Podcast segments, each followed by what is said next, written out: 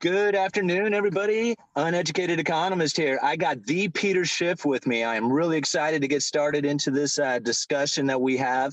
Peter Schiff has been probably the number one most influential economist that has got me to where I am today. So I'm really looking forward to doing this. Thank you, Peter, for coming on the show today.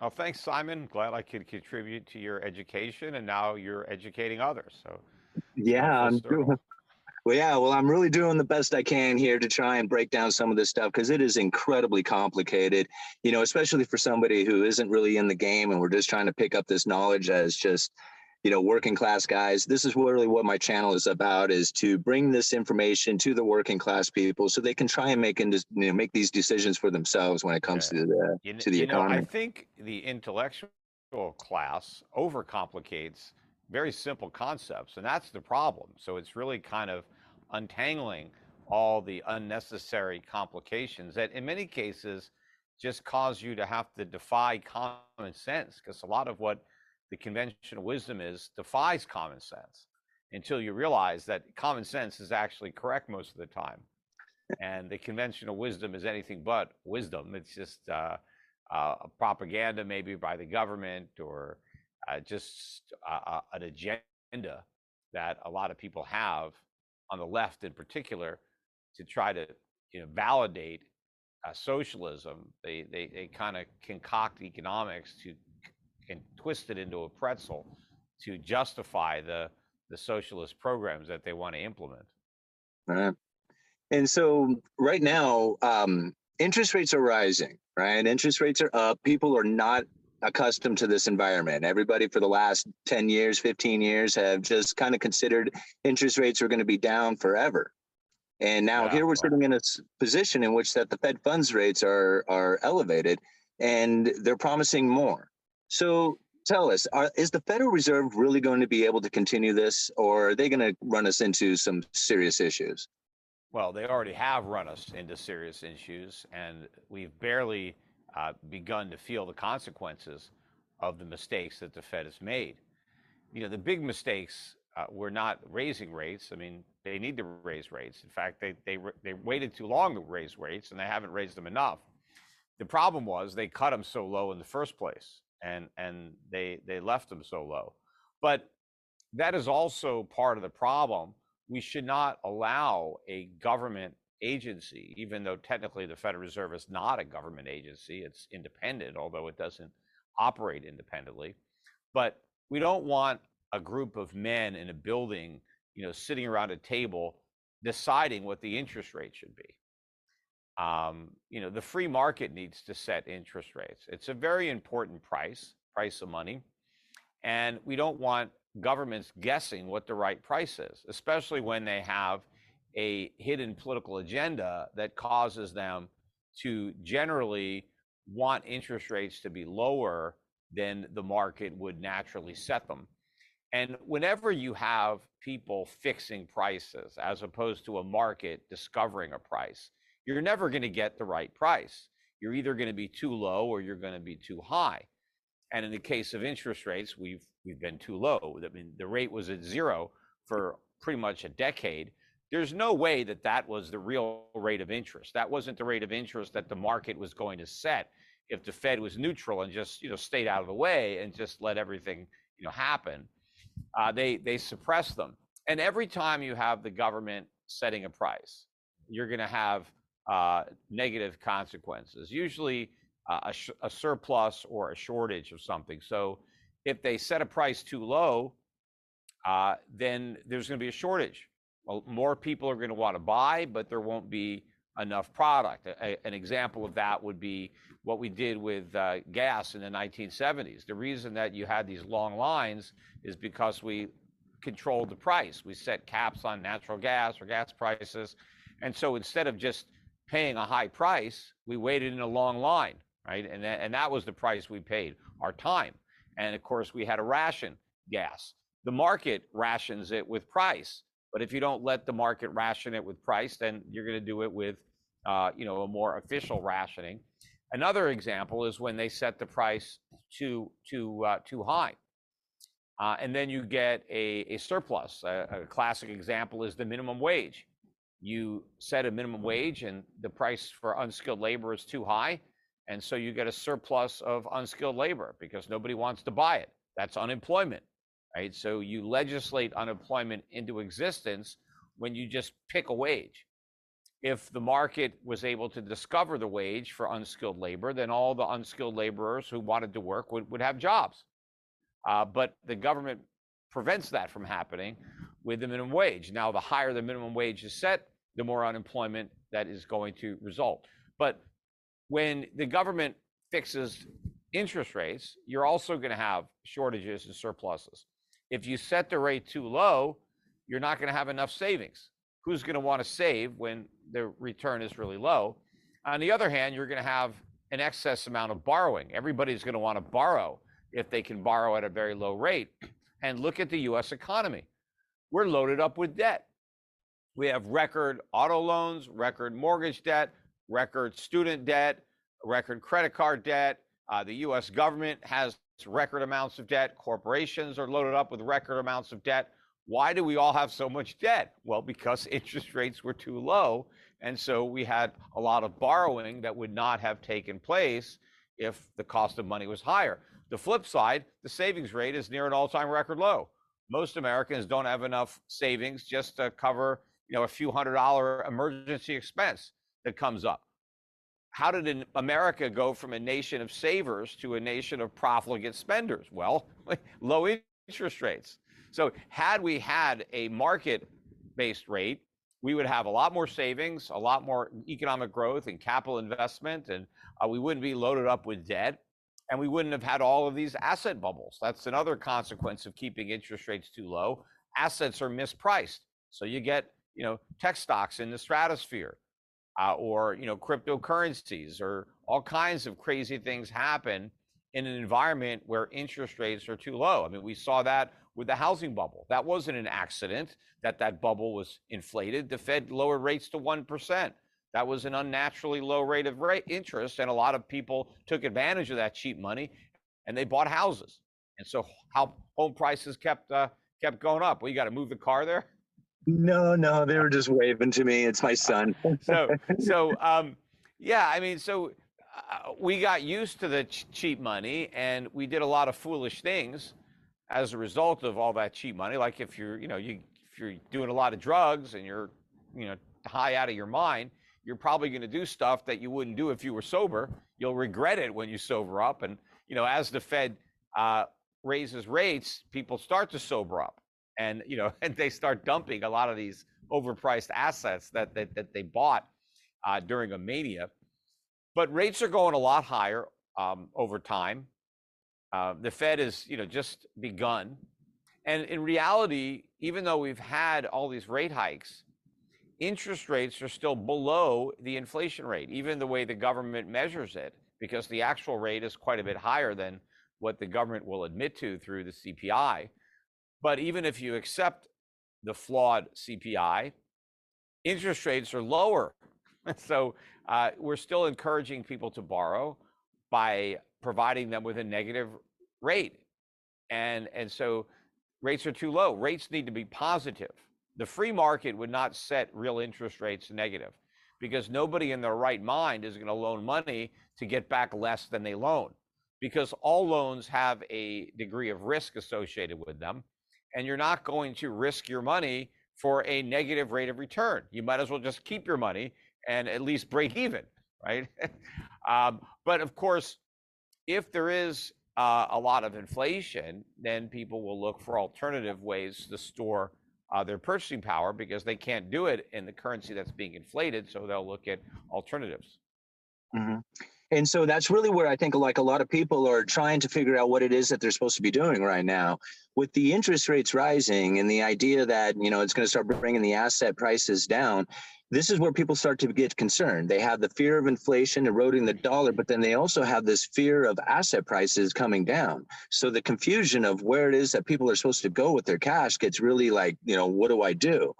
Um, you know that's where i found like you know a lot of times you know not to bring up somebody else's theories but like the brent johnson's milkshake theory and gold going up at the same time like the dollar and gold going up at the same time our people are just eventually going to find that there is no place to run to and they're going to end up going towards gold or going towards some sort of other commodity or some sort of asset that hopefully will protect them in this like inflationary or possibly recessionary environment is there anything that they can do to protect themselves like that oh well there are a lot of things that you can do to uh, protect yourself and limit the damage and yeah you need to own assets when you have a lot of inflation uh, you don't want to own uh, debt instruments. You don't want to be a creditor. So you don't want to have cash. You don't want to have uh, a CD or you don't want to have loaned somebody money and they're just going to pay you back the same amount that you loaned.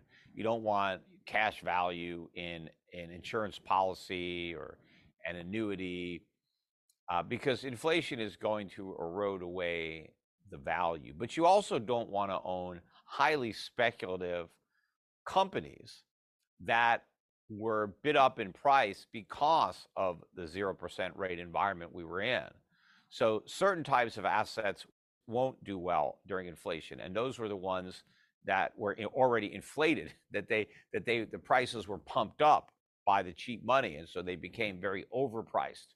And so as the air comes out of those bubbles even in an inflationary environment the price of those assets is going to fall. So you want to avoid what benefited when uh, rates were at zero.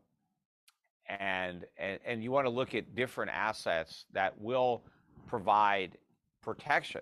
Because one of the things that inflation does, other than act as a tax for the government, because that's how the government generates the income it needs to pay its for its spending. We just had that 1.7 trillion dollar uh, spending bill nobody's taxes are getting raised to cover those costs. So everyone's going to pay the cost through higher prices. The government's going to print money and create inflation as opposed to taxing us and taking our money. They're going to take the purchasing power from our money by putting more money into circulation to pay for these deficits. So the government will benefit, but through t- through that. But also, when you have inflation, you transfer wealth from creditors to debtors because the people who loaned money, when they get paid back, they're not getting paid back the same value that they loaned. The flip side is the people who borrowed money, when they have to repay the debt, they're not paying back as much value as they originally got. Uh, so, you know, if you look at a stock, for example, there are stockholders and there are bondholders. So during inflation, the bondholders lose at the stockholders uh, gain, right? So it's the bondholder's loss is the stockholder's gain. But you don't want to buy a stock that's, you know, 40, 50, 100 times earnings or has no earnings because then there can be a big loss. But if you buy a real company that's trading at, you know, 5 to 15 times earnings, somewhere in there, has a good dividend yield, and they, they've been around, they're selling products and services that people really need to buy and they'll keep buying them. And even if the price goes up, they'll still buy. Maybe they'll buy a little bit less, but they're going to keep on buying. Uh, they'll give up other things in order to keep buying what you've got. Uh, those are the companies that you want to own as a way to beat inflation, to have a dividend yield that will rise as fast or faster than your cost of living. And you want to own real things. You want to own commodities. You know, and so gold is one of the commodities that people will own. It's obviously the easiest commodity to own because the storage costs are so low. You can get a lot of value in a small space compared to other commodities. So in highly inflationary times, gold is an instrument of choice, not just for individuals, but for governments. I mean, you can already see that now. Major central banks around the world have been adding to their holdings of gold, which are still relatively low compared to where those holdings have been in the past. So I think central banks still have a lot of gold to buy. Uh, but the average investor, particularly the institutions, are way underinvested in gold compared to where they would have been 30, 40 years ago. Uh, so there's a lot of room for gold to be purchased by investors, and there's not a lot of gold. So if, if, if uh, more companies, uh, more investors, more governments are going to want to gain or increase their exposure to gold, uh, they, it's only going to be because the price goes way up. It can't it can't happen without that without prices going up because there's just not enough gold there to buy at the current price. So the price has to has to rise. Yeah. So I know, like, I mean, I'm a I'm a firm believer in the precious metals, and I buy as often as I can. Um, my major thing that I buy for is the insurance policy that I feel that I get from having precious metals in my possession. It's something that's outside of that third party. I don't have to worry about the banking systems. I don't have to worry about anything out there. And in fact, when I was really broken, like down pretty down in my life, my car broke down. I used silver as a trade to get a car. So it's been very much an insurance policy for me. And I know a lot of other people look at it as that. But why are central yeah. banks getting into it? You know, why are central banks and why would they buy buying it? Yeah, I mean, gold is an asset that if you have the physical gold, and you know, we sell a lot of physical gold and silver at Schiff Gold, and uh, you know, and I, and I, recommend that when people get into gold and silver, they don't try to become coin collectors. Don't try to let some salesman talk you into buying some rare coin where you're paying 30, 40, 50, or 100% more than the value of the gold and silver in the coin.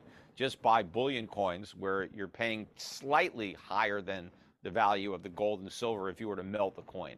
So you're maximizing the amount of gold and silver you buy with the paper that you have to, to pay for it.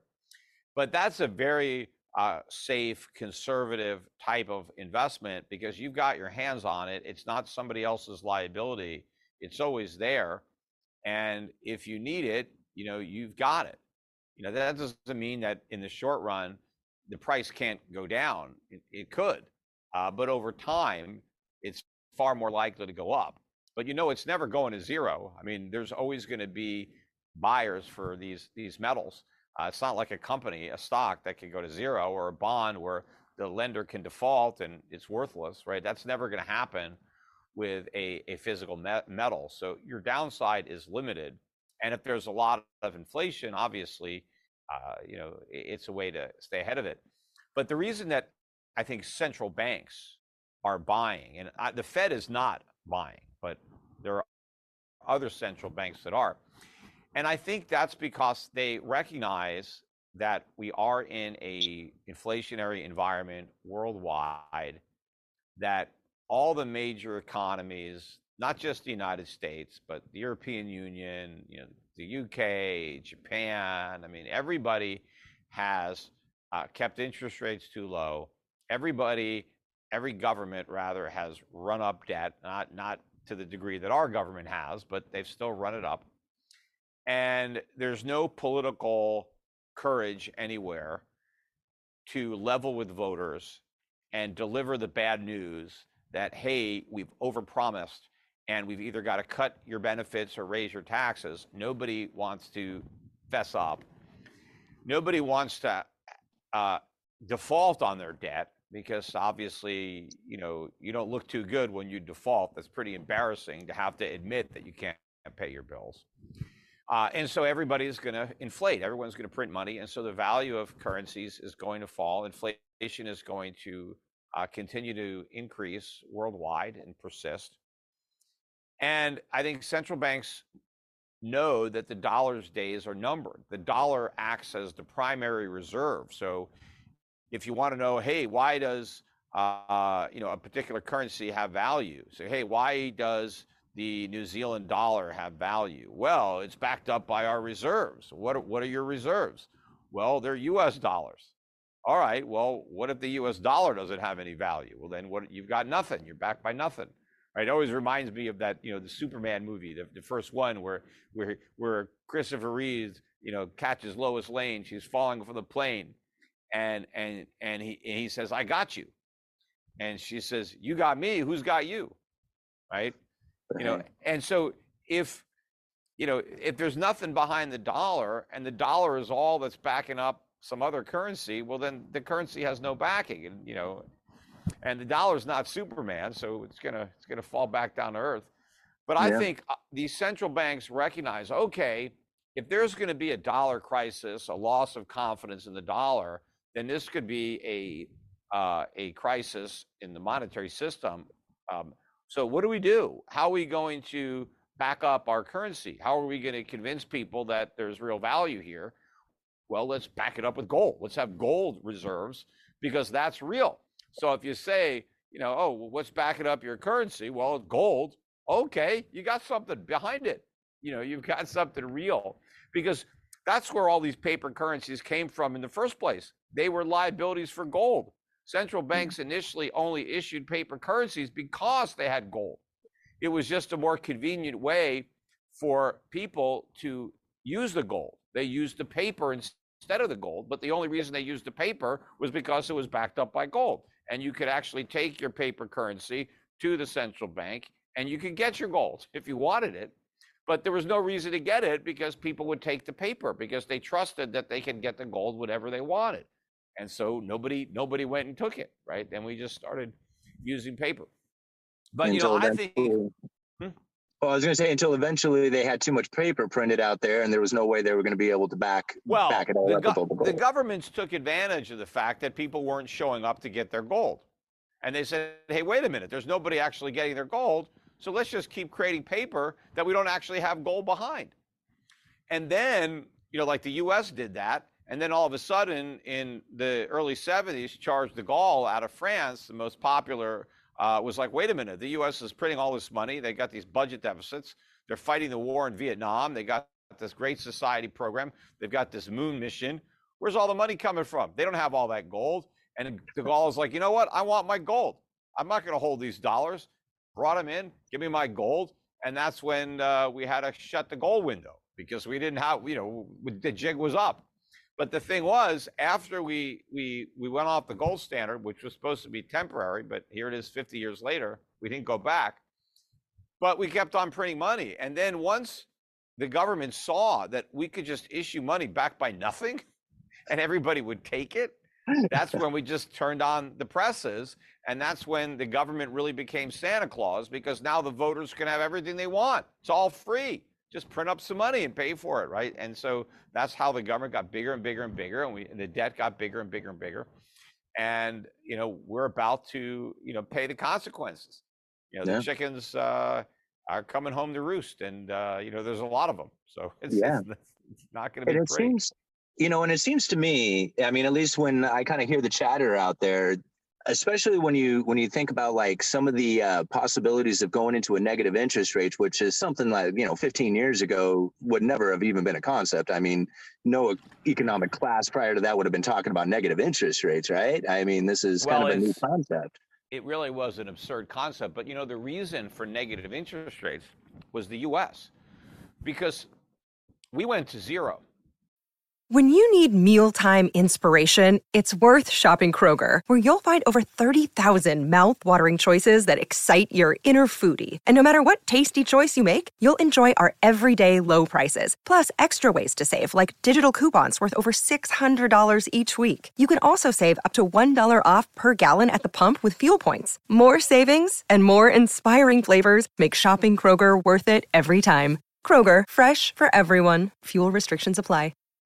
Now, you had Europe that wanted to have a stimulative policy. And normally, since the dollar is the reserve currency, if you wanted to stimulate, you know, Keynesian style, you would want your interest rates to be lower than the rates in the US. So whatever our, our rates are, you got to be lower. Well, if we're at zero, how do you get below zero? Well, they had to go negative. It was the only way to be below zero. But had we never lowered rates to zero, let's say the Fed only went to 2%, the ECB never would have gone to zero. They never would have, they, they wouldn't have gone negative. They would have said, okay, we'll go to one. You know, the US is at two, we'll go to one. But, you know, but, but we set, the, you know, the bar really low at zero. So the only way to be, have lower rates than the US was to be negative. And as absurd as it was, that's what happened. And of course, it had disastrous consequences for Europe. Mhm. And now that rates are rising in Europe, you know, a lot of the damage is going to rise to the surface. You know, uh, a lot of it, you know, was being papered under, but you know, they did incredible damage to their economy in Europe and Japan. You know, in pursuit of inflation, because all of these central banks justified their negative rates by claiming that they didn't have enough inflation. It was like, oh, this is required. We need more inflation. You know, we got to get up to 2%, as if this was some kind of emergency, that prices weren't rising fast enough. Like the average European or Japanese, the big problem was, God, I wish food was just more expensive. You know, every year the price barely rises. I mean, I really wish when I go to the supermarket, I can see a 2% increase every year in the price of food because, you know, this stability in food prices has really, really you know, got me scared. Or like, oh my God, I went to the supermarket and I was able to buy food for less money than the time I went before. That's a disaster. You know, we need some central bank to save me from from this. I mean, this is horrible having to buy less expensive food. So you know, yeah. so to just and now of course food is like skyrocketing. Now people have to eat dog food because they can't afford human food. But okay, great. At least it's not it's not you know going down in price. So the, the central bank saved us from that. Mm-hmm. Um, so this is this is really is what's uh, kind of interesting is to think like what's going to happen here in the next you know say five to ten years when we go into the next issue like we're going to run into another recession at some point they're going to have to try and stimulate the economy well we're How already there we're already so, there yeah we're already in a recession and so the thing that they did is just change the definition and pretend we're not in one, right? Because there's nothing they can do about it. So you might as well pretend that we're not in a recession. the, pro- the, the problem is the recession is going to get so bad, I think, next year that they can't pretend anymore. But mm-hmm. yeah, I mean, they're you know they're trapped between a rock and a hard place because they can't do anything about the recession because the only tool the Fed has is inflation.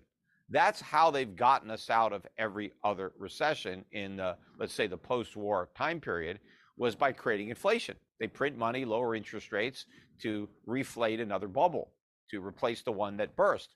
But the bubbles always burst as a result of the inflationary policies that, that inflate them.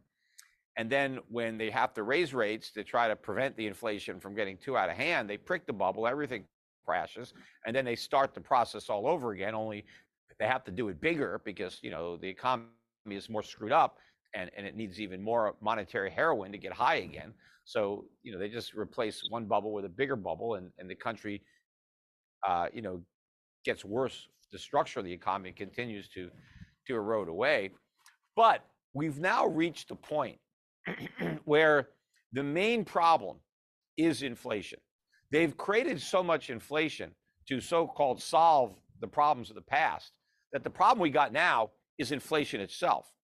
Well, when the government's solution has now become the problem, they're out of solutions. Because how are you going to create more inflation to solve a problem of too much inflation? You can't. So if now a lot of people think, well, it won't be a problem because we can't have recession and inflation at the same time. They're wrong. They don't understand inflation. They don't understand recession. In fact, historically, the worst inflations that countries have ever experienced happen during recessions. They don't happen when times are good, they happen when times are bad. So we're going to have a severe recession and high inflation at the same time, which means there is no government remedy for that recession. We have to allow the recession to run its natural course without the government doing anything to try to soften the blow. And because of how big the bubble was and how many mistakes were made while that bubble was inflating, this is going to be a long, deep, painful recession. And if the government tries to make it less painful, it's only going to make it more painful. That is the, the problem. Because if they try to do anything about the recession, inflation is going to get worse. And that is actually the bigger problem, or the biggest problem that most people have right now is they can't afford the prices because they're already too high. And if they go much higher, uh, then it'll be even worse. It's going to be even worse. And if they're in a recession, the chances of like finding jobs or getting good paying jobs really don't occur during a recession, right? I mean, I'm thinking from the working class point of view, if I lose my job, during recessions aren't the exact you know prime time to go out there and find another employment so not only are you suffering with high prices but you're also suffering with less available work out there. Yeah, I mean, and right now there are jobs out there. They may not be great jobs. That's why so many people are working two or three jobs now, but those jobs are there. Uh, but as the recession gets a lot worse, a lot of those jobs won't be there. Right. And, and that's what yeah. I think that's a lot what the Federal Reserve is actually asking for with the raising of interest rates is to try and slow the consumer down and then slow the consumer down basically is saying we don't want you earning as much. Well, the the correct policy is not to reduce earnings, but to reduce spending. So mm-hmm. it's not important that people earn less. It's important that they spend less. So your earnings can go up and your spending can go down if your savings go up. So that's what we need. We need people to save more and spend less because what does that do? Well, when you spend less, you're putting less demand in on goods and so that brings down prices. But when you save, your savings are then made available to businesses to invest in more plant and more equipment, more capacity to produce to increase the supply. And so if you reduce the demand for goods while increasing the supply of goods, you're going to bring down the price. So that's what the Fed needs to do. You don't need to put people out of work because that will actually reduce supply to the extent that those people were productively employed helping to produce stuff. If you put them out of work and they're no longer producing, then you're adding to the supply problem. So you can actually have an increase in unemployment and more upward pressure on prices at the same time. And of course, by raising interest rates, you're also putting upward pressure on prices because you're increasing the cost of doing business. A lot of businesses have debt, uh, and you know they need to recoup those expenses. Um, you know, a lot of landlords have debt; they have to raise their rents every time the Fed raises interest rates. So, you know, we're in this uh, situation where creating more unemployment and raising rates is actually going to backfire on the Fed. Not that they shouldn't be raising rates; they should in fact, they shouldn't even be raising rates at all. They should be just backing away from the interest, rate market. They should be shrinking their balance sheet a lot faster and just let the world know we're out of the government bond buying business. We're just going to be selling bonds and you know you're on your own. You know, don't expect the Fed to come and bail you out. Uh, if interest rates start to rise and bond prices start to fall, don't look to us. You know, we're not we're not buying. We're out of that business. You know, the market has to find the true level of interest rates. So believe me, the rate is much much higher than uh, than than the current rate. Yeah. And I think that's probably what the uh, the biggest fear coming out of like most people is that the Fed would do something like that, right? I mean, not when I say the the scare, because like I'd be cool with it. I'm prepared. I'm ready to deal with something like that. But most people who are heavily in debt or, or reliant on the system wouldn't understand an environment like that at all.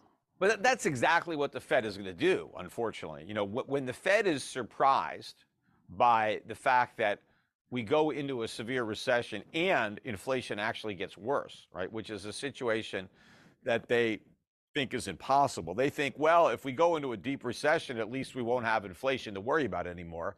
And we could just go back to what we've been doing, which is creating inflation. But if we go into a severe recession and inflation is still high, well, I mean, you know, they're out of tricks, right? right? But I think that despite that, when push comes to shove, the Fed is going to pick the poison that it thinks is the least toxic, right? And it's going to say, you know what? Inflation is bad, but a financial crisis and a depression is worse.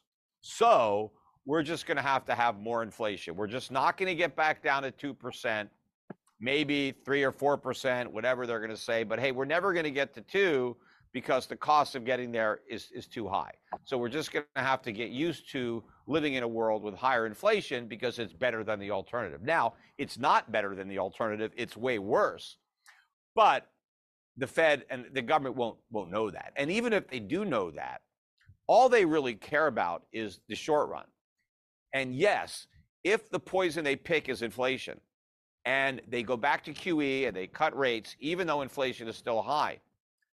The short term pain will not be as great as if they did the right thing and continued the inflation fight. In fact, turned it into a real fight with big cuts in government spending, which is, of course, you're not going to fight inflation unless you get rid of these deficits. So we need uh, spending cuts, uh, maybe tax increases if we can't get spending cuts. Spending cuts are my preference uh, tax increases would be the next choice and not on the rich unfortunately that's not going to work because you got to reduce consumption so you got to raise taxes on the middle class and the working poor so you know i'd rather cut spending to do that uh, but the inflation tax hits the poor harder than you know a sales tax would uh, so I, I would rather have that but cutting spending is the first choice but when the politicians have to decide pain now or pain later well, that's a no brainer for the politicians. It's pain later because later I might not be in office anymore. In fact, if we have pain now, I won't be in office because I'm going to lose the next election. So the way to minimize my own pain as a politician is to kick the can down the road, right? So I'm going to do whatever it takes to get me reelected. So if inflation now means pain later instead of now, even if it means some pain now, but the, the worst pain is later on, that's what I'm doing, right? Right. Uh, the politicians will always sell out the long-term ish, interests of the country for their own political benefit. And so that's what's going to happen. And the central bankers are really no better than the politicians. I mean, they're really political animals there. And, and they're going to make the same choice. They're going to choose pain later because, as, you know, as far as Powell is concerned, hey, I'm just going to finish out my term and it's somebody else's problem, right? I don't blame me, right? I, you know, I don't want to be the one that gets blamed for all this pain. Let, let, let it happen on somebody else's watch. Yeah and I, I mean, I, I totally agree with that because it always seems like they're never going to make the right decision for what's good now. Always push it off until a future time, yeah. and that's the really only the only think... the only time that they will do the right thing potentially. Potentially, I mean, it's not a guarantee, but let's say we're at a real crisis, right, where the dollar is imploding, prices are skyrocketing, right? Inflation is, I mean, it, it, we're on the verge of becoming, you know, Argentina or Zimbabwe you know, where it's like, you know, it's going to be awful with, you know, price control, shortages, riots, looting, you know, civil unrest. I mean, things are just, I mean, it's just like an apocalyptic environment, right? In that environment where it's like, crap, you know, no matter what we do, we're screwed. Maybe then they'll do the right thing. It's like only, but they're going to exhaust all the other possibilities. They would have done everything they could possibly do wrong. And then it's that, okay, no matter what we do, we're, we're, we're screwed maybe then they'll do the right thing, assuming they understand what the right thing is. I mean, I'll be there to tell them, you know, but the question is, you know, will they listen? Yeah, no, I know you'll be there to tell them. That's for sure. Um, but that's a lot of what I kind of is going to lead me into the next question here is like, what is it that they are going to do for this next issue, or what is it that they are planning on doing to create like the mon- monetary stimulus or whatever that's coming? Central bank digital currencies what's going on here? I mean, this seems to be pushed worldwide and almost guaranteed to be coming. Yeah, but that's more an element of government control than than monetary policy. Although it may make it easier for governments to inflate the money supply and to try to target their so-called stimulus. Uh, because you know sometimes they get frustrated. They they send people stimulus checks and they don't necessarily spend the money. Oh my God, maybe they save it. And so what they could do is say, hey, we're just instead of stimulus checks, we're going to give you some digital money with an expiration date. So here's your, you know, we're going to load up your wallet and you know, you got 24 hours to spend it or you lose it, right? Everybody's like, you know, but then they might say, okay, you could spend it, but here's the only places that it's good, right? I don't know. They might try to mic- micromanage. Oh, you can't use your money to buy a gun, right? But you know, you, you you can spend it at Walmart or whatever. I don't know. But I mean, but the the part that I don't like about government issued uh, uh, a, you know a digital currency. And of course, as long as they don't eliminate cash, right, then it's not as big a deal. But they want to eliminate cash. That's what their goal is, is to get rid of all the bills. So you have no alternative but that digital currency. And the reason I don't want to live in a world where you're stuck using a digital currency for every transaction you make, and there's no way to transact in private, is that the government knows every single thing you spend money on. And that can give governments a lot of information about you, even if you're not spending the money illegally. For the government to know everything that you like, every cause that you support, every, every, every you know everything that you do, they can create a profile of you, and potentially that, that they could use that profile in ways that could be harmful to you. And, you know, a lot of the things that you're doing today with your money may be legal, but what if they're illegal in the future? Because people just assume that governments are benevolent and they're and they're good. But they tend to get very corrupt and, and get very evil. And a lot of times the governments become the bad guys. And the resistance is the good guy. And how do you overturn a corrupt government? Well, it's a lot more difficult if that corrupt government knows every single thing you're doing and can see all the places that you're spending your money. Uh, and, and, and they can crack down on anybody that becomes part of a resistance.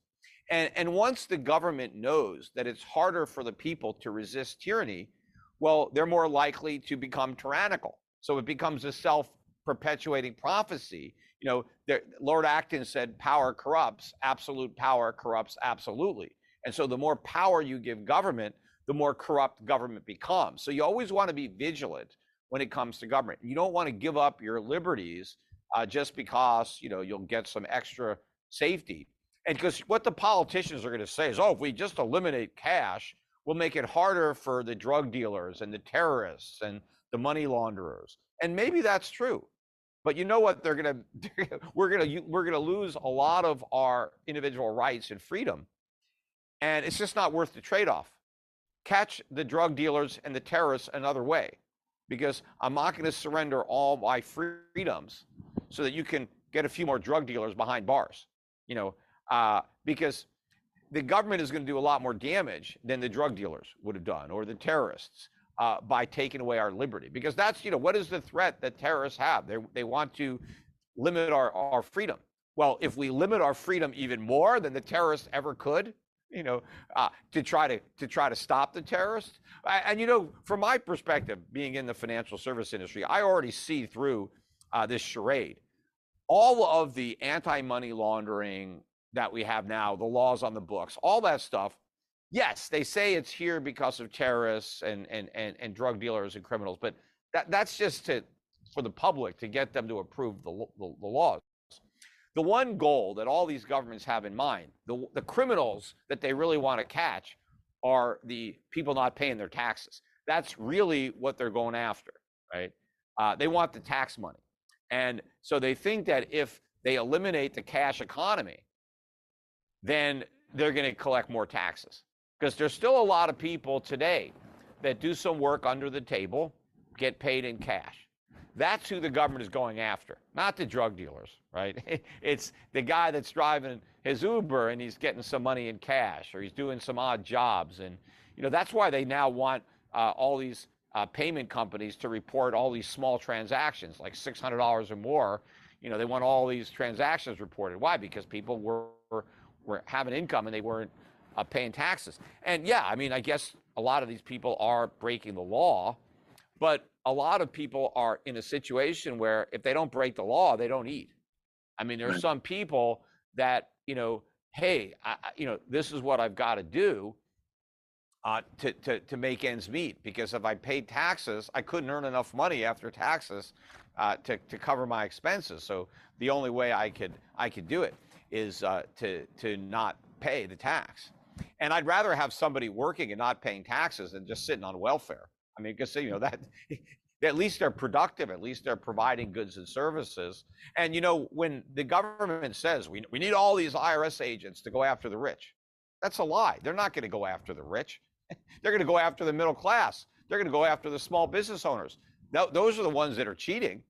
The rich don't have to cheat. They have loopholes to reduce their taxes.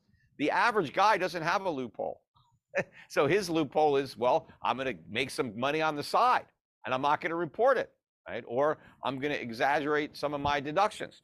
But you know, the minute you you eliminate cash, uh, you know, they crack down on uh, on that the underground economy. Yeah.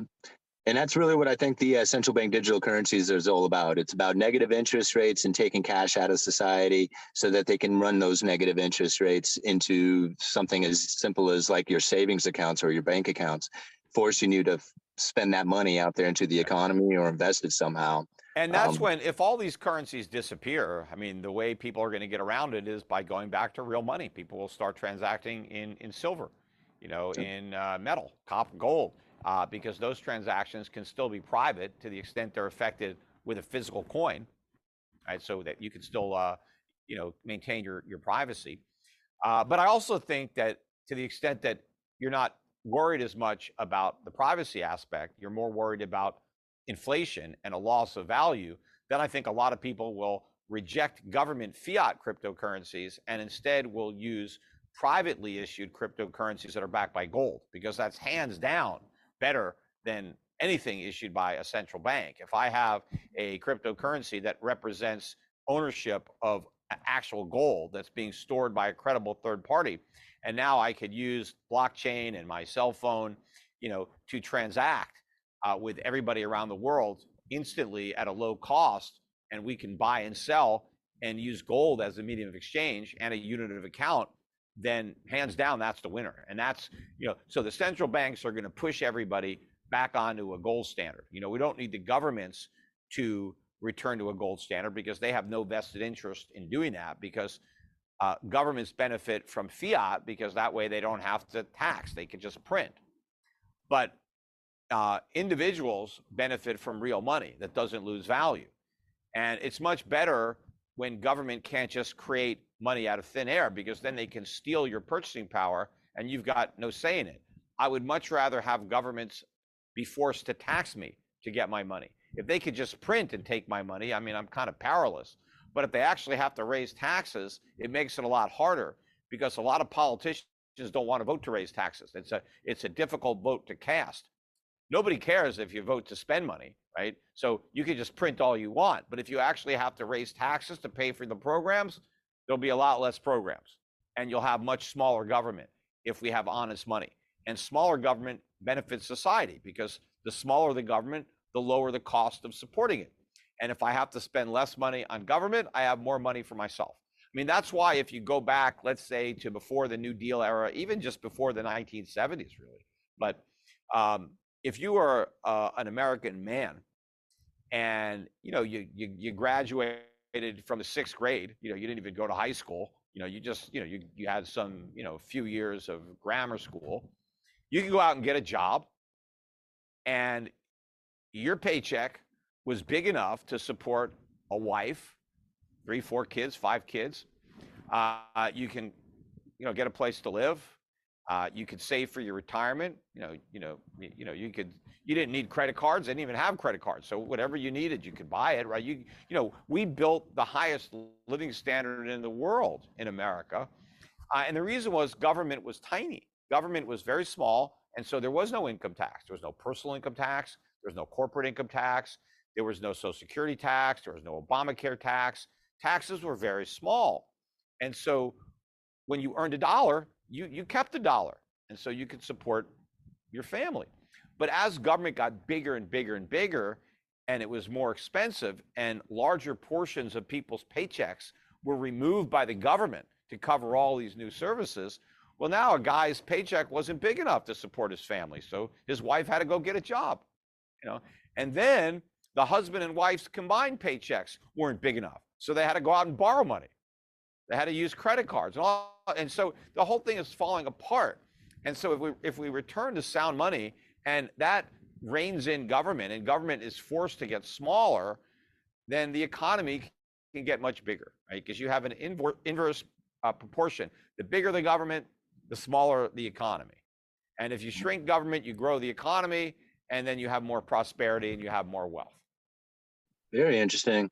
I mean, it's it's you know to think about like you know with the with your kind of ideas or i mean i guess this is actually taking place with the uh, the digitizing or the tokenizing of gold so that you can use a blockchain technology to do real transactions in gold. That could be a real concept of returning back to the gold standard of sorts right? Absolutely. And it's the private sector that's going to lead that and uh, you know just like look the private sector came up with paper money government didn't come up with it i mean government government corrupted it, but you know, gold was money, uh, not because government said it was money, but because the people said it was money, and you know, the kings needed gold to pay their soldiers because the soldiers needed gold to buy bread, right, or whatever they needed. So. Uh, but when the government started creating money out of thin air because we replaced real money with paper, that's when governments really started getting bigger and bigger and bigger, and you know these problems have have come up. But the, the, the only advantage that government money had was it was convenient. Right? It's, you know, it's easy to go to the grocery store and pay for your groceries with, with dollars. But if you can eat, just as easily pay for your groceries with gold, then the the grocer is going to want to get paid gold because if I can if I can get paid in gold as simply as I can get paid in dollars, well that's a no-brainer. I'll take gold, right? Because gold's real. I mean the dollar especially as inflation really picks up. Because the problem that a lot of companies are going to have when inflation really picks up and it's like, you know, let's say it's not 10% a year but 10% a month. And you're trying to run a business and your prices are just going out of control I, I don't even want to sell anything because the minute I sell something, what if I have to buy it back and it's more expensive than what I got when I sold it? Because the money I got lost so much value that I, when I go to use it to replace my my inventory, I can't afford it anymore. So a lot of times what's going to have to happen is these businesses are going to have to go to gold. So it's, hey, you want to buy some of my food, pay me in gold. Because then I know I could take that gold and restock my shelves right? so that's going to, but as soon as we make it convenient, and it will be as convenient to pay using the internet and using your smartphone and using blockchain, uh, paying and transacting in Bitcoin, in, in gold, will be easier than it ever was with Bitcoin. And people will actually do it. I mean, nobody uses their Bitcoin to buy their groceries. They theoretically could if the grocer was willing to accept it, but you know, it, it, the transactions are too slow, uh, they cost too much, and it's too volatile. And the grocer doesn't want Bitcoin. You, you know, it can collapse. But this would work with gold, better and cheaper than Bitcoin, and you have a monetary instrument that actually works. I mean, gold was money for thousands of years, so it's not like it can't be money again. Bitcoin was never money. You know, even though it's been around for 12 or 13 years, it's never functioned as money. It's just been a speculative token. Uh, and you know now the people that are speculating on it are losing a lot of money. Yeah. Yeah, yeah, that's for sure. I mean, watching it go from sixty thousand down to sixteen thousand, yeah, I'm sure a lot of people really lost out almost, on that. It was almost seventy thousand. Actually, yeah, the high was 70, over sixty nine thousand. Yeah. But I mean, you know, yeah. But a lot of people bought in at around sixty thousand. That's where El Salvador started buying. Yeah, right? You know yeah and you know that you know they're they're feeling the pain from that now as the uh, losses are being felt. Well they're you still know? in denial right? They're still like oh it doesn't matter. It's just this is just the volatility of bitcoin. Don't worry yeah. about it. It'll be it'll be at the moon before you know it. We'll be at new highs 100000 500000 you know it's done this before. Yeah except they they told they told everybody that the volatility was over that that was in the past. You know now that it had gone mainstream now that we had the institutions, we weren't going to have to worry about these big, you know, 70, 80, 90% declines, except now we're right back at it. They never want to admit their mistakes. But, no. uh, you know, these guys are going down with the ship. Next year should be brutal for, for Bitcoin. I mean, uh, I, I, I think it's going to collapse, you know, probably below 5,000 next year, you know, by the end of the year. And yeah. then, you know, is that going to be the bottom? No. I mean, the bottom is zero. The only question is how long it's going to take to get there. Yeah. Well, I hope it doesn't go to zero. I am a buyer of Bitcoin, not much, um, but I do buy, you know, little bits here and there just to be in the game. You buy, um, you buy lottery tickets too? No, I don't buy lottery tickets, but I. Well, you just I, just buy lottery tickets with your Bitcoin money. You okay. better shot. You're probably right about that.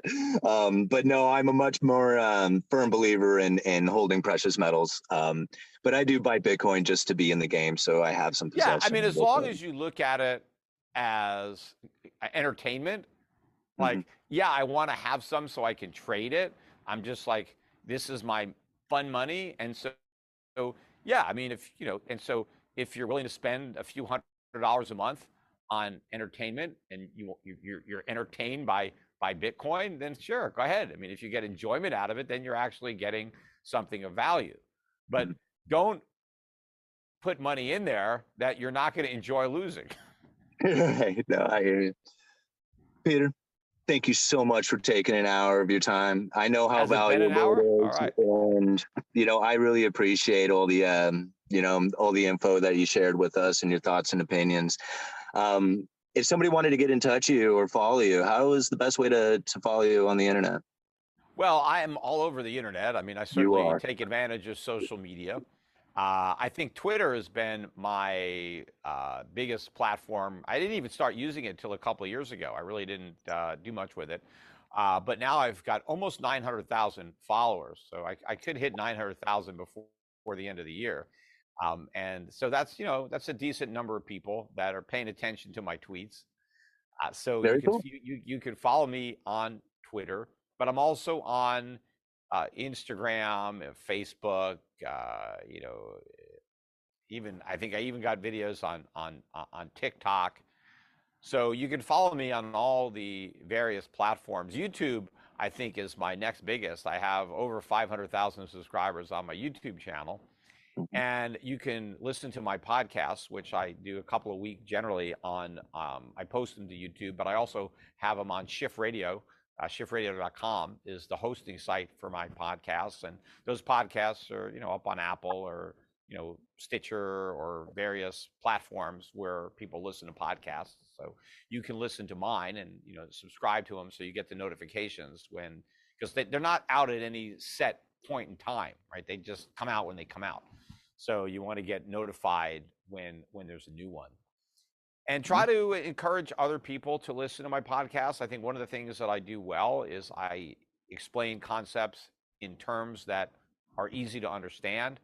And so a lot of people get it after they listen to me. It's like, oh yeah, now that makes sense. So uh, I, I think I make it easy. I, I don't I, I don't talk down to my audience, but I I, I don't talk to them uh, in jargon that they're not going to get. And Yep. the analogies that I tend tend to use, you know, really help uh, get people to understand a point that is really overly complicated by you know economic textbooks uh, Oh. by design. You know, so, and then if you know you're somebody that has more money, you are taking tremendous risk right now if you do not protect that money. If you do not protect your wealth, especially if you're you know my age, I'm almost 60 and you're older and you're like you've worked for 40 years and you're getting ready to retire you know your retirement is going to be very short if uh, you know you're in U.S. stocks and bonds, uh, particularly bonds and cash or annuities. I mean, you're you're not going to be retired. Your money's going to retire, not you. So you've really got to do something. If you're a young person, you're in your 20s, you can get wiped out, and you can you still have a lifetime to earn your money back. Uh, but if you know you're more older, you've already earned all your money, and uh, you're not. You don't have. You can't start over uh, you know, in your 60s or 70s. So and in 80s. So you gotta you gotta do something, and I can help. Uh, you know, we manage money, we create portfolios for people, manage those portfolios. Euro Pacific Asset Management is the company. I would encourage people to get in touch with my team and discuss your situation. Share with us other, you know, your current portfolios, your allocations that we can take a look and and see how our strategies might uh, fit into your overall investment uh, plan. And even if you're not going to have your money directly with me, I manage five mutual funds, and uh, those mutual funds are on the platforms of all the larger uh, discount brokerage houses. And so you can kind of do it yourself and, and buy my funds, and I manage those funds for you. But um, I own the types of assets that will do well, at least in my opinion, in an environment where you have a weak dollar, a lot of inflation, recession, recessionary, you know, or depression and high inflation. Uh, I think my assets will do well. In fact, you can look at my two primary strategies on the year, my dividend payer and my value strategy, and both of those have positive returns so far this year, and they're 100% long stocks. And so even though we've had one of the worst years uh, ever in the stock market, you've got the Nasdaq down over 30%. I think the S&P maybe 20%. So you've got bear markets, but you know we still have positive gains. I mean, we don't have huge positive gains, but anything positive is is is an enormous accomplishment in 2022. Uh, but I think uh, 2023, 2024 will be much better years for our strategies because I believe the dollar is going down, and uh, we had a strong dollar relative to other currencies that hurt my strategy. We still had positive gains in those strategies despite the dollar strength.